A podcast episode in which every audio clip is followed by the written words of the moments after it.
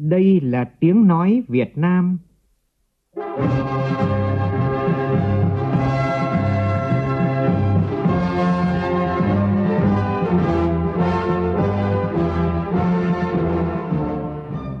là tiếng nói Việt Nam, phát thanh từ Hà Nội, thủ đô nước Cộng hòa xã hội chủ nghĩa Việt Nam.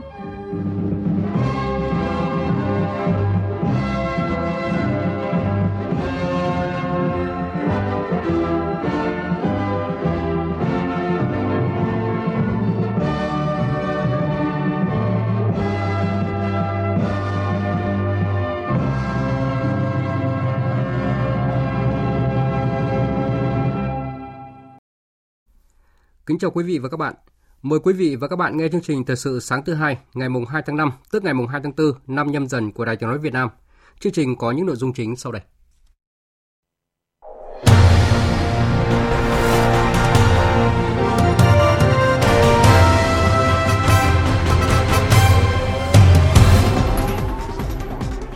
Bộ Y tế yêu cầu không được cản trở gây khó khăn trục lợi khi cấp hộ chiếu vaccine. 7 trường đại học Việt Nam lọt top 1.000 trường có tầm ảnh hưởng nhất thế giới năm 2022 do tạp chí Time Higher Education bình chọn. Lạng Sơn thiết lập vùng xanh tại các cửa khẩu nhằm nâng cao năng lực thông quan, cải thiện tình hình xuất nhập khẩu. Công an tỉnh Hải Dương triệt phá đường dây đánh bạc đa cấp quy mô lớn trên mạng Internet với số tiền lên tới 2.000 tỷ đồng. Trong phần tin thế giới, Liên Hợp Quốc xác nhận việc sơ tán dân thường khỏi nhà máy thép Arovstan ở Ukraine đang được tiến hành khẩn trương với sự phối hợp của cả phía Nga và Ukraine. Dự kiến trong tuần này, Ngân hàng Dự trữ Liên bang Mỹ sẽ tăng gấp đôi lãi suất để kiềm chế lạm phát cao kỷ lục tại nước này.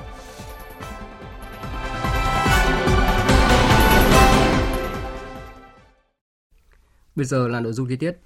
Thưa quý vị và các bạn, chiều qua, Thủ tướng Nhật Bản Kishida Fumio cùng đoàn đại biểu cấp cao Nhật Bản đã rời thủ đô Hà Nội, kết thúc tốt đẹp chuyến thăm chính thức Việt Nam từ ngày 30 tháng 4 đến mùng 1 tháng 5 theo lời mời của Thủ tướng Phạm Minh Chính,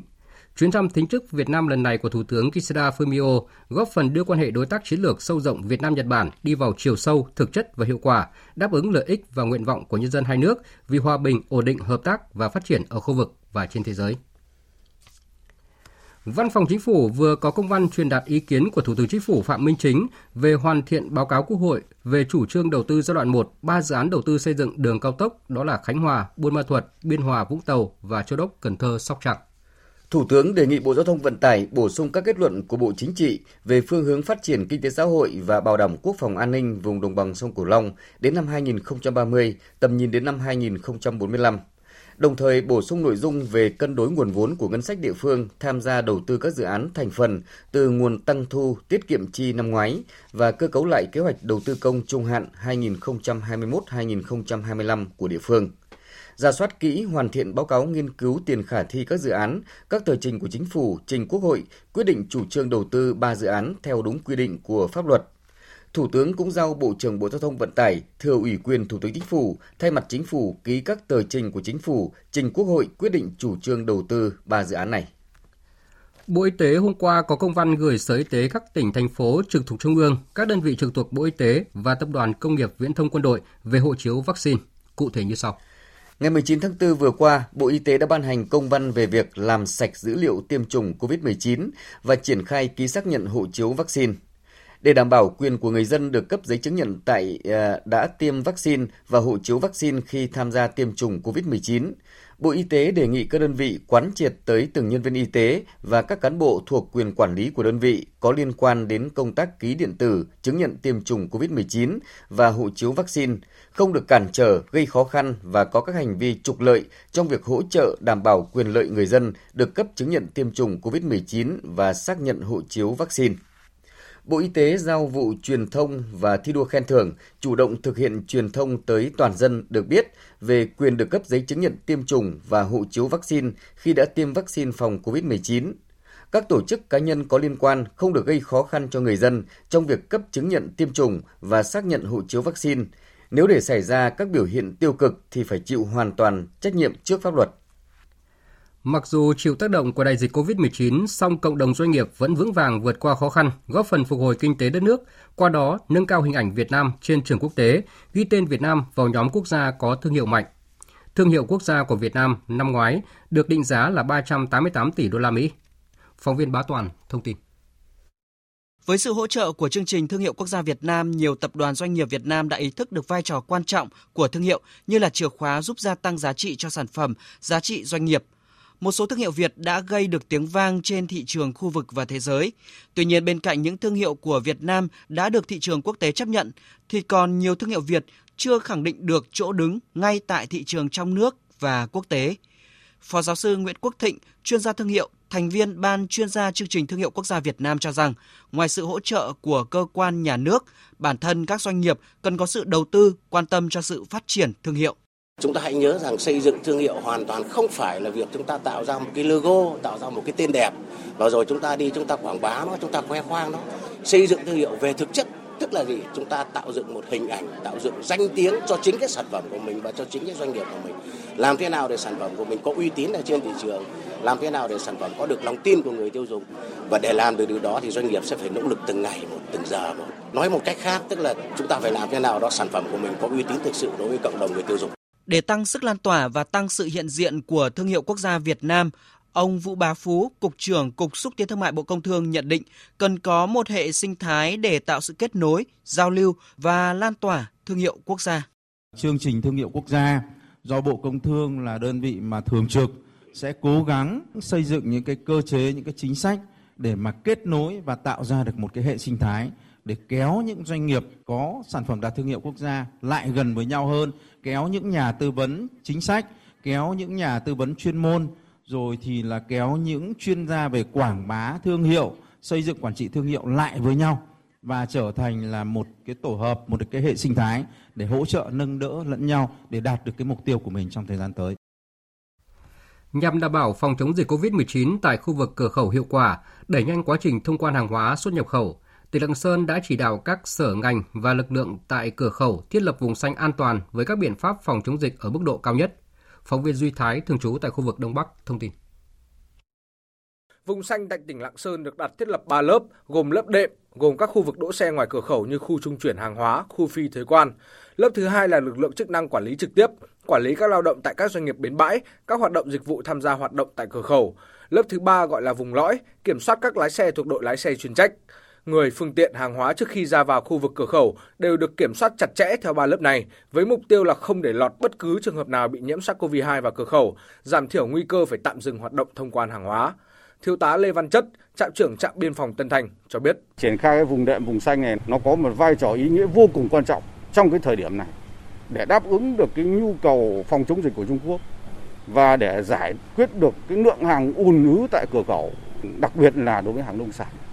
và cái việc này nó còn phải phát triển và còn phải phải dài hơn nữa để các lực lượng chức năng phối hợp với nhau để tham mưu cho các cơ quan cấp trên để tạo được cái luồng xanh ở cửa khẩu được về lâu về dài à, mang tính chất bền vững để phục vụ công tác xuất nhập khẩu của Việt Nam với Trung Quốc. Cùng với việc triển khai thiết lập vùng xanh, tỉnh Lạng Sơn cũng tăng cường công tác trao đổi, hội đàm với các cơ quan chức năng phía Quảng Tây Trung Quốc để triển khai có hiệu quả phương thức giao nhận hàng hóa xuất nhập khẩu tại cặp cửa khẩu quốc tế hữu nghị, hữu nghị quan, cặp cửa khẩu Tân Thanh Pò Trài theo mô hình thông quan không tiếp xúc. Việc thiết lập vùng xanh hay việc triển khai các phương thức giao nhận hàng hóa mới trong thời điểm này là những phương án tối ưu trong tình hình dịch bệnh hiện nay và cho thấy sự vào cuộc quyết liệt của tỉnh Lạng Sơn trong việc nâng cao năng lực thông quan, cải thiện tình hình xuất nhập khẩu. Ông Hoàng Khánh Duy, Phó trưởng ban quản lý khu kinh tế cửa khẩu Đồng Đăng Lạng Sơn cho biết. Sẽ tiếp tục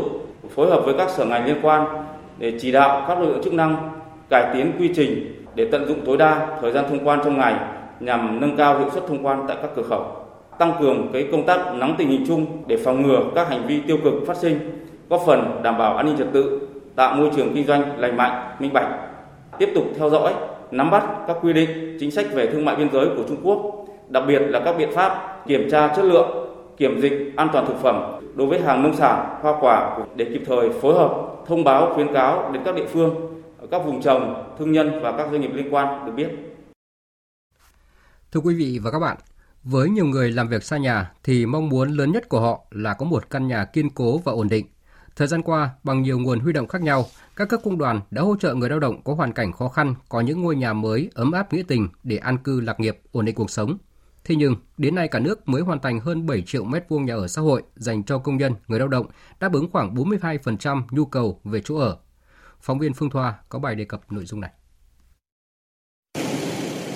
5 năm rời quê ra thủ đô làm việc, vợ chồng anh Hà Văn Nam, quê ở Thanh Hóa, công nhân công ty trách nhiệm hữu hạn công nghệ cao Micro One, khu công nghiệp Hoàng Mai, Hà Nội vẫn thuê nhà, nỗ lực tăng ca để tăng thu nhập thì tổng lương của hai vợ chồng anh cũng chỉ được khoảng hơn 15 triệu. Riêng tiền thuê nhà đã hết hơn 2 triệu, cùng với chi phí sinh hoạt hàng tháng và tiền học của con. Nếu không thành viên nào ốm đau thì mỗi tháng gia đình để dành được khoảng 4 triệu. Anh Hà Văn Nam tâm sự. Ai cũng mong ước ra đây lập nghiệp thì mua được cái nhà để có chỗ che nắng che mưa với mức lương thì chắc cũng khó. thì mong muốn nhưng mà nhà nước xây ngôi nhà mà khoảng giá trung bình cho những công nhân ở, ở vợ chồng con nhỏ là ở được là quan tâm có chế độ chính sách khoảng 20 năm chưa có lãi suất còn với chị Bùi Thị Huyền Trang, công nhân công ty trách nhiệm hữu hạn Sowa Việt Nam, khu công nghiệp Bắc Thăng Long, Hà Nội, thì dù có nhu cầu nhà ở xã hội, nhưng phần lớn là đều xa nơi làm việc, nên đành thuê trọ. Có tiền thì cũng không muốn à, mua nhà ở xã hội ở xa. Mình đi đi lại lại nó cũng tốn tiền xăng này rồi mình đi xe thì nó cũng nguy hiểm ấy. Thì nếu mà nó ở gần chỗ mình làm ấy thì là mình sẽ đi lại thì nó sẽ thuận tiện hơn, cũng đỡ vội ấy. Nếu mà tăng ca nữa thì là cũng hơi vất. Làm nhiều thời gian thì có thể là mệt ấy. Nếu nhà ở gần tốn ít thời gian đi thì cái thời gian đấy mình dành để nghỉ ngơi rồi mình lo việc nhà. Cũng mong muốn là sẽ có những à, căn nhà ở gần à, các ờ, khu công nghiệp sạch sẽ, an toàn. Mỗi người một hoàn cảnh, nhưng ai cũng mong muốn mua được nhà ở xã hội với chính sách hỗ trợ trả dài hạn, phù hợp với mức dành dụm mỗi tháng của họ và đặc biệt là gần nơi làm việc. Theo Bộ Xây dựng, thời gian qua, với những chính sách hỗ trợ xây dựng nhà ở xã hội và nhà ở cho công nhân cả nước đã hoàn thành 275 dự án với 147.000 căn hộ và đang triển khai 339 dự án với quy mô hơn 370.000 căn hộ. Tuy nhiên, trước nhu cầu lớn về nhà ở của người lao động có thu nhập thấp hiện nay thì chưa đáp ứng như kỳ vọng. Trong đó có nguyên nhân nhiều địa phương chưa quan tâm dành quỹ đất phát triển nhà ở xã hội. Ông Lê Hoàng Châu, Chủ tịch Hiệp hội Bất động sản Thành phố Hồ Chí Minh cho rằng cái ờ, chỉ tiêu về mặt mà quy hoạch đối với nhà xã hội được được ưu đãi tăng lên 1,5 lần về hệ số sử dụng đất về mật độ xây dựng nhưng mà trên thực tế là để đáp ứng được yêu cầu này thì hiện nay các cơ quan đẩy qua đẩy lại rất là vất vả. Cuối tháng 1 năm nay, Chính phủ đã ban hành nghị quyết 11, trong đó có hai gói hỗ trợ để thúc đẩy phát triển nguồn cầu và nguồn cung nhà ở xã hội, nhà ở công nhân, khu công nghiệp và cải tạo xây dựng lại chung cư cũ. Đó là gói 15.000 tỷ đồng cho vay ưu đãi với các cá nhân hộ gia đình thông qua ngân hàng chính sách xã hội, còn doanh nghiệp sẽ được vay vốn để xây dựng nhà ở cho công nhân, nhà ở xã hội với mức lãi suất 2% một năm thông qua hệ thống ngân hàng thương mại. Theo nhiều chuyên gia, bên cạnh bố trí nguồn vốn, chính phủ cần hoàn thiện thể chế sửa đổi thống nhất quy định về xây dựng nhà ở tại các luật liên quan nhằm huy động nguồn lực xây dựng từ các nhà đầu tư, các địa phương sửa đổi bổ sung chương trình kế hoạch phát triển nhà ở theo chiến lược phát triển nhà ở quốc gia, thực hiện nghiêm quy định dành quỹ đất cho xây dựng nhà ở xã hội, nhà ở cho công nhân.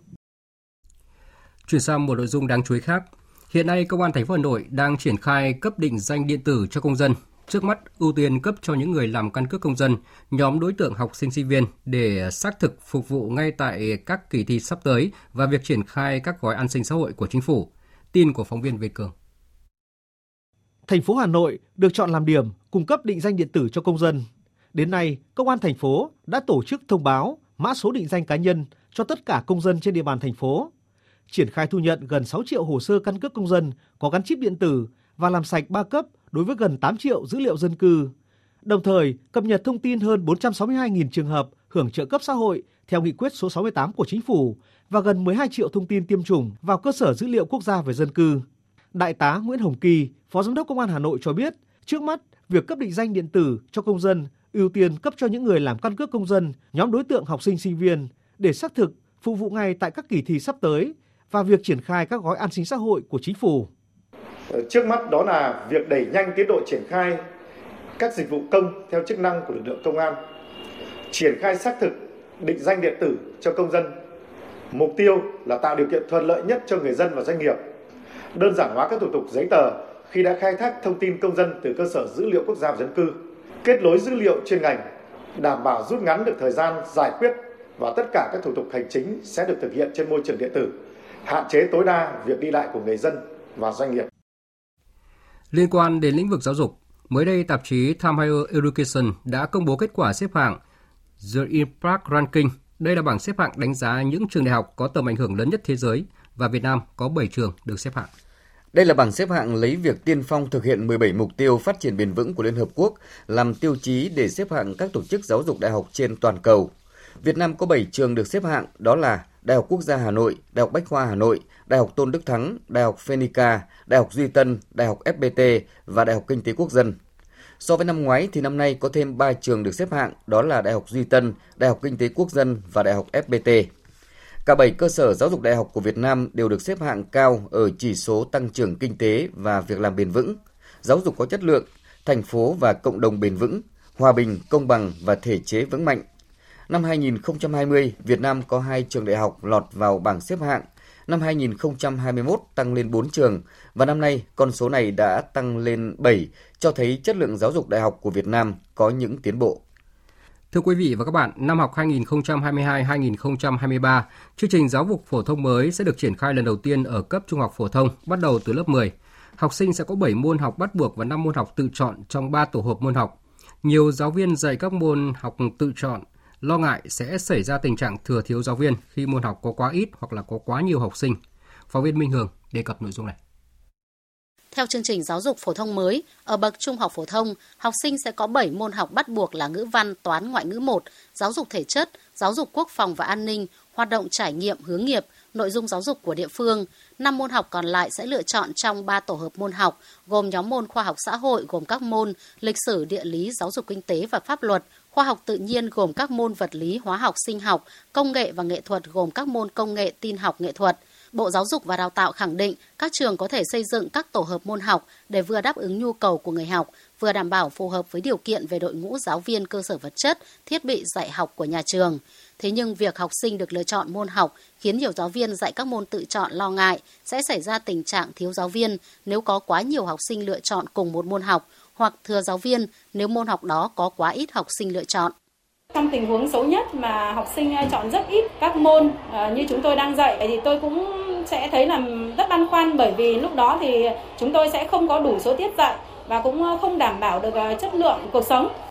Giáo viên lo ngại ảnh hưởng đến hiệu suất công việc, ảnh hưởng đến đời sống, còn các cơ sở giáo dục cũng đứng trước bài toán khó về sắp xếp nhân sự khi có sự chênh lệch về số học sinh lựa chọn giữa các môn học tự chọn. Ông Đỗ Văn Lợi, Phó Giám đốc Sở Giáo dục và Đào tạo thành phố Hải Phòng nêu thực tế trong cái việc sắp xếp nhân sự ấy, thì nếu trong trường hợp mà một trường học mà có nhiều môn khoa học tự nhiên hoặc là một trường học nhiều môn khoa học xã hội thì có thể nó xảy ra cái chuyện là ờ, thừa thiếu giáo viên cục bộ ừ, ở cái khối các bộ môn này theo hướng dẫn của Bộ Giáo dục và Đào tạo, các trường trung học cơ sở phải lấy phiếu khảo sát với học sinh lớp 9 về nhu cầu lựa chọn tổ hợp môn học ở lớp 10. Sau đó, các trường trung học phổ thông phải công bố các tổ hợp môn học chuyên đề sẽ triển khai trong chương trình giáo dục năm học 2022-2023 để thí sinh tham khảo trước khi đăng ký nguyện vọng xét tuyển –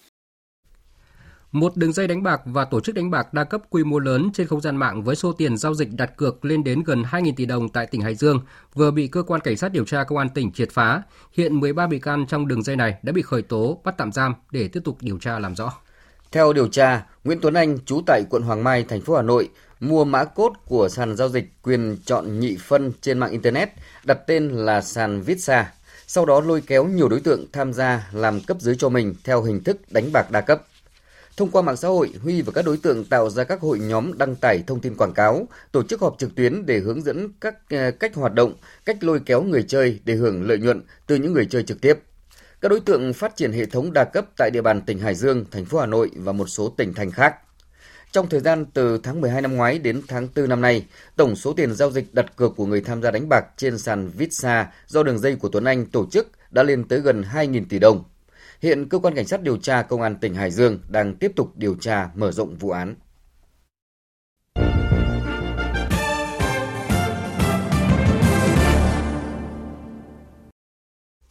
Chuyển sang phần tin thế giới, một nhóm khoảng 40 dân thường đã được sơ tán từ nhà máy cán thép Arovstan ở thành phố cảng Mariupol của Ukraine trong ngày hôm qua. Tình hình tại thành phố cảng phía nam Ukraine, đặc biệt là bên trong nhà máy thép Arovstan, được Liên Hợp Quốc đánh giá là cực kỳ khốc liệt. Chính vì thế, Liên Hợp Quốc kêu gọi những cuộc sơ tán ra khỏi đây là hành trình đầy hy vọng. Nhà máy thép Arovstan, thành trì cuối cùng của thành phố Mariupol mà Nga đang nỗ lực kiểm soát. Ngoại trưởng Đức Baerbock cho biết các lệnh trừng phạt của phương Tây áp đặt lên Nga vì chiến dịch quân sự ở Ukraine sẽ chỉ được dỡ bỏ khi Nga rút quân khỏi nước láng giềng. Trả lời phỏng vấn báo giới, Ngoại trưởng Đức cho rằng một lệnh ngừng bắn sẽ chỉ là bước đi đầu tiên để phương Tây có thể rút lại các biện pháp nhằm gây áp lực lên Nga trong hơn 2 tháng qua. Kể từ khi Nga mở chiến dịch quân sự đặc biệt ở Ukraine, Liên minh châu Âu đã tung ra 5 gói trừng phạt chống lại Nga và đang cân nhắc gói thứ 6. Đặc phái viên Trung Quốc về bán đảo Triều Tiên, ông Lưu Hiển Minh hôm qua đã tới Seoul để hội đàm với người đồng cấp Hàn Quốc No Kyu-dak thảo luận về những giải pháp chính trị cho các vấn đề trên bán đảo Triều Tiên. Phát biểu với báo giới, đặc phái viên Trung Quốc cho biết kết quả giải quyết các vấn đề trên bán đảo Triều Tiên là tùy thuộc vào Mỹ và Triều Tiên, chứ không phải Trung Quốc. Về chương trình hạt nhân của Triều Tiên, ông Lưu Hiểu Minh cho biết, dù ủng hộ phi hạt nhân hóa bán đảo Triều Tiên, nhưng an ninh của mỗi quốc gia cũng cần được xem xét. Theo ông, nguyên nhân sâu xa của tình trạng thù địch giữa Mỹ và Triều Tiên là sự ngờ vực sâu sắc giữa hai nước này, và để giải quyết vấn đề này, hai bên cần tiến hành cuộc đối thoại chân thành và có ý nghĩa. Ngân hàng Dự trữ Liên bang Mỹ gọi tắt là Fed dự kiến trong tuần này sẽ tăng cường nỗ lực nhằm kiềm chế lạm phát cao kỷ lục ở nước này. Theo kế hoạch, Ủy ban thị trường mở Liên bang Mỹ của Fed sẽ có cuộc họp chính sách trong hai ngày, mùng 3 và mùng 4 tháng 5, và các quan chức hàng đầu phát đi tín hiệu mạnh mẽ rằng họ sẽ tăng lãi suất thêm 0,5 điểm phần trăm và công bố kế hoạch giảm mạnh khoản nợ mà họ nắm giữ. Trước đó, Fed kiên quyết không tăng lãi suất trong suốt năm 2021, dù lạm phát ở trên mục tiêu 2% của cơ quan này. Giới chuyên gia cảnh báo Fed cần đạt được sự cân bằng tinh tế để ngăn chặn nguy cơ kinh tế suy giảm trong bối cảnh nền kinh tế Mỹ phải đối mặt với nhiều cú sốc bên ngoài như xung đột Nga-Ukraine và các lệnh phong tỏa nghiêm ngặt nhằm chống dịch COVID-19 ở Trung Quốc. Nguyên lãnh đạo các quốc đảo Thái Bình Dương vừa ra tuyên bố kêu gọi Australia đẩy mạnh các hoạt động ứng phó với biến đổi khí hậu. Việt Nga, phóng viên Đài tiếng nói Việt Nam thường trú tại Australia thông tin. Các nước Thái Bình Dương cho rằng chính sách Ấn Độ Dương-Thái Bình Dương của các nước lớn như Mỹ, Nhật Bản và Australia lại không quan tâm nhiều đến biến đổi khí hậu. Vì vậy, Australia cần có các hành động khẩn cấp và đáng tin cậy về biến đổi khí hậu nhằm thể hiện cam kết thực sự và sự đồng cảm đối với đe dọa an ninh lớn nhất của các quốc đảo Thái Bình Dương. Các quốc đảo Thái Bình Dương là những quốc gia chịu nhiều thiệt hại nhất vì biến đổi khí hậu. Khi nhiệt độ tăng cao, kéo theo nước biển dâng sẽ gây ra tình trạng lụt lội, sạt lở bờ biển, thu hẹp diện tích đất đai và thay đổi lượng mưa. Trước mối đe dọa này, trong nhiều năm qua, các quốc đảo Thái Bình Dương lên tiếng kêu gọi thế giới hành động khẩn cấp ứng phó với biến đổi khí hậu. Vừa rồi là phần tin thời sự quốc tế, bây giờ là thời gian dành cho phần tin thể thao. SEA Games 31 vì một Đông Nam Á đoàn kết, vì một Việt Nam vươn lên mạnh mẽ.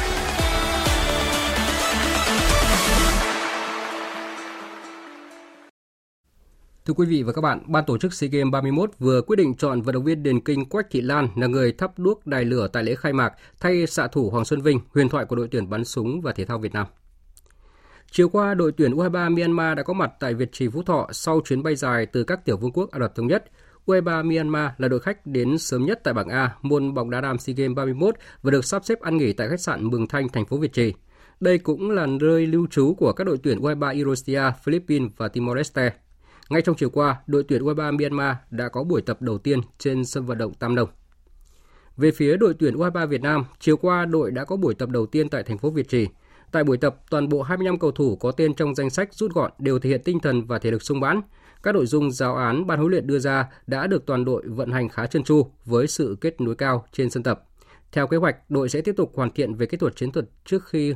uh, chốt lại danh sách chính thức gồm 20 cầu thủ theo quy định của điều lệ tại cuộc họp kỹ thuật vào ngày 5 tháng 5 tới. Tối qua trên sân vận động thống nhất Thành phố Hồ Chí Minh diễn ra lượt trận cuối vòng loại bảng H Cúp C1 châu Á. Ở trận đấu sớm, câu lạc bộ Hoàng Anh Gia Lai đã xuất sắc đánh bại câu lạc bộ Sydney của Australia với tỷ số 1-0. Ở trận đấu ngay sau đó, câu lạc bộ Yokohama Mariot và câu lạc bộ Zonbrook Moto hòa nhau với tỷ số một đều. Với kết quả này, Yokohama Marinos là đội giành quyền thẳng vào loại đấu loại trực tiếp, còn đội xếp thứ hai là Jeonbuk Moto phải đá trận tranh vé vớt. Câu lạc bộ Hoàng Anh Gia Lai dù bị loại nhưng việc kết thúc bảng đấu với vị trí thứ ba bằng một chiến thắng và hai trận hòa trong lần đầu tham dự cũng đã mang lại sự phấn khích cho người hâm mộ.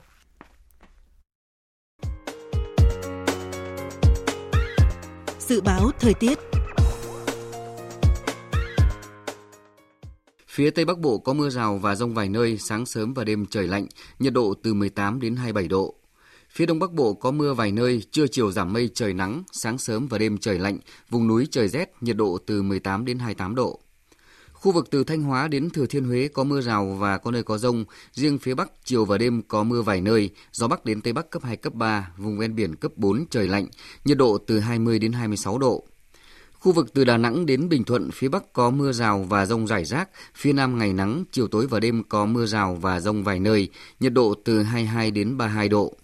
Tây Nguyên có mưa rào và rông vài nơi, riêng chiều và tối cục bộ có mưa to đến rất to. Trong mưa rông có khả năng xảy ra lốc xét, mưa đá và gió giật mạnh, nhiệt độ từ 19 đến 31 độ.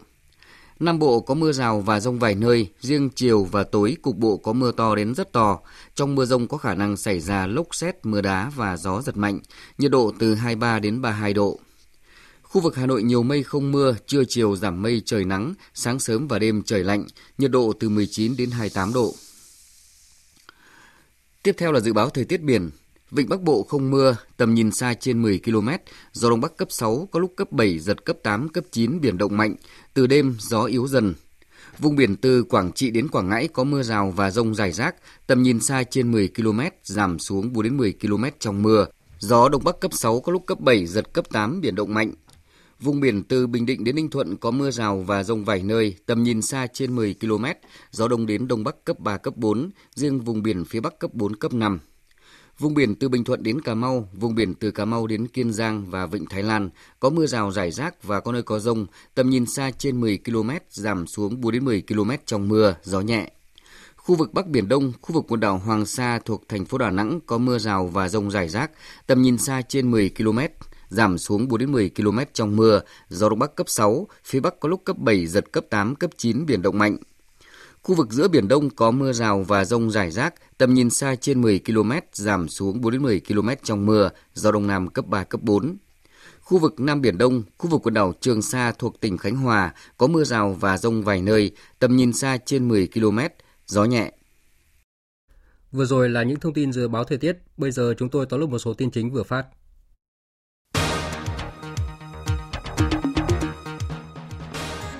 Bộ Y tế vừa có công văn yêu cầu nhân viên y tế và các cán bộ thuộc quyền quản lý của đơn vị có liên quan đến công tác uh, ký điện tử chứng nhận tiêm chủng COVID-19 và hộ chiếu vaccine không được cản trở gây khó khăn và có các hành vi trục lợi trong việc hỗ trợ đảm bảo quyền lợi người dân được cấp chứng nhận tiêm chủng COVID-19 và xác nhận hộ chiếu vaccine.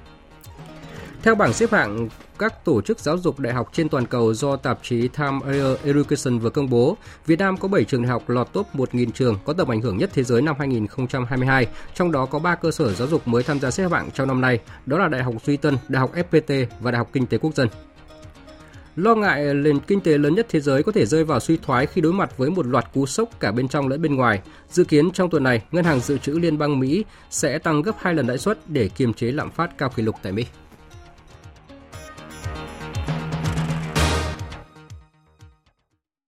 Phần tóm lược những tin chính vừa rồi đã kết thúc chương trình Thời sự sáng nay của Đài Tiếng Nói Việt Nam. Chương trình do biên tập viên Nguyễn Cường biên soạn và thực hiện với sự tham gia của phát thanh viên Hoàng Sang và kỹ thuật viên Đoàn Thanh, chịu trách nhiệm nội dung Nguyễn Vũ Duy. Cảm ơn quý vị và các bạn đã dành thời gian lắng nghe.